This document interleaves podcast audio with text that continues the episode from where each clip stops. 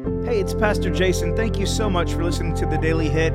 You can get this and much more at jasonjohncowart.com. And if you're getting something from this content, be sure to share it with your friends. All right, let's jump into today's verse. You know, here at the Daily Hit, I typically give you a lot of theory and then just a little quick dose of practicum so you can actually walk out what you just learned. Today, I'm going to give you a little bit of theory and and really spend the the time we have today in some practicum. Okay, so we're talking joy here today, and here's a verse that I want to read to you. It's Matthew chapter 2, uh, it's verse 10. It says, When they saw the star, talking about the shepherds, they rejoiced exceedingly with great joy. This is all about Jesus coming to earth and and and the the shepherds being the ones who really were the first to know about it other than Mary and Joseph and and the family but but they're the ones that saw the star and they rejoiced with exceedingly great joy. What I love about this is the fact that the joy came as they recognized that Jesus had come as well. And and that's what happens in our lives, isn't it? We we experience the power and the beauty and the awesomeness and the salvation that comes from a relationship with Jesus Christ, the family that we get with him. And because of those things, we're filled with joy. And I love that they rejoiced. Okay, remember we talked yesterday that was to experience joy again. So so, what are we talking about here? How could they experience joy again if Jesus had just come? Well, you see, Isaiah and, and several other prophets. I mean, the, the Old Testament has been prophesying about Jesus for hundreds and hundreds of years. And so they knew the Messiah was coming. And whenever they realized that Jesus was the Messiah, joy filled their hearts. And they remembered Isaiah and they remember the prophets of old speaking about Jesus, and it filled them with joy. It was a beautiful moment. And we know that joy comes from that relationship. If you want to go back and listen to the rest of this week, you can learn that. But remember, it's, it comes from your relationship with Jesus, it comes from other people's relationship with Jesus that you get to experience as well. And, and we get to remember the things that God has done and we rejoice in that. We experience that joy all over again. Okay, so that's the little bit of the theory. Let's talk about practicum today. It's interesting to me that joy entered the moment Jesus entered. So here's my question for you today. Are you looking for moments today where you can encounter Jesus and as a result be filled with joy? Like, are you actively seeking it?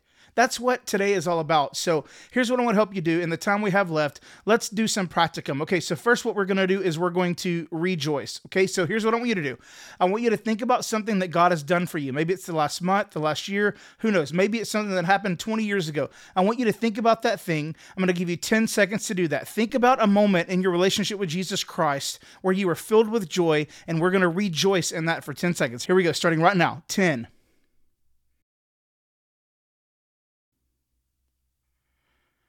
Four, three, two, one. Okay, I hope you got your thing. Now, just take 10 more seconds and I want you to just thank Him. Like out loud, let your ears hear it, let the Lord hear it, let the devil hear it, let anybody there hear it. Just, I want you to thank God for what He did. Rejoice in that and thank Him for it. Ready? 10 seconds. Here we go. 10.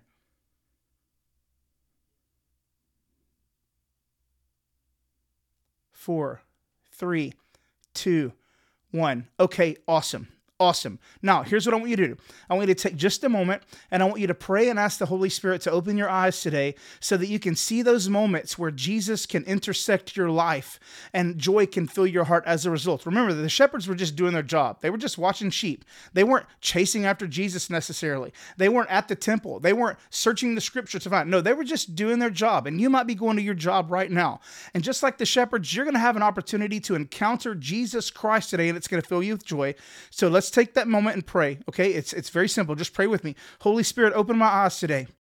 Help me see these moments today where Jesus and I can intersect, where I can be filled with joy.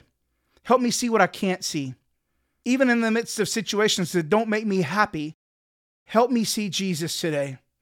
Jesus, show yourself today and let me be filled with joy as a result.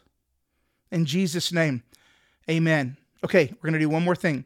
Remember, your relationship with God is a part of where you get this joy from. But the other is how you experience joy through the relationship that other people around you have with Jesus Christ. So here's what I'm going to encourage you to do today. And this is the last thing today. Here it is.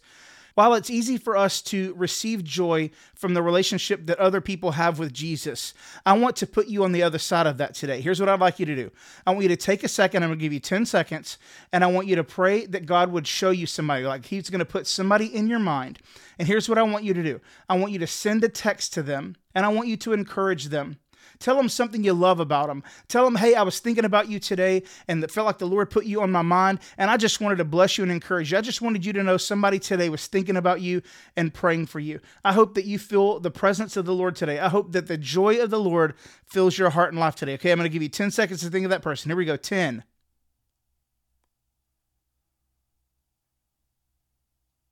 Four, three, two, one. Let me tell you something about living life with Jesus. Your relationship with Jesus can fill you with such joy. It's it's unspeakable, it's unfathomable.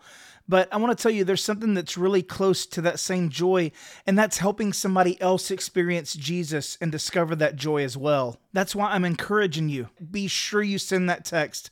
Somebody in your world right now needs that encouragement. They need some joy, and they may not be getting it from their relationship with Jesus right now. Maybe they got some sin going on. Maybe they got some trust issues or some faith issues, and they're just not living a joyful life right now. Maybe you're the key. Maybe God wants to use you and your relationship with Him to bring joy to someone else.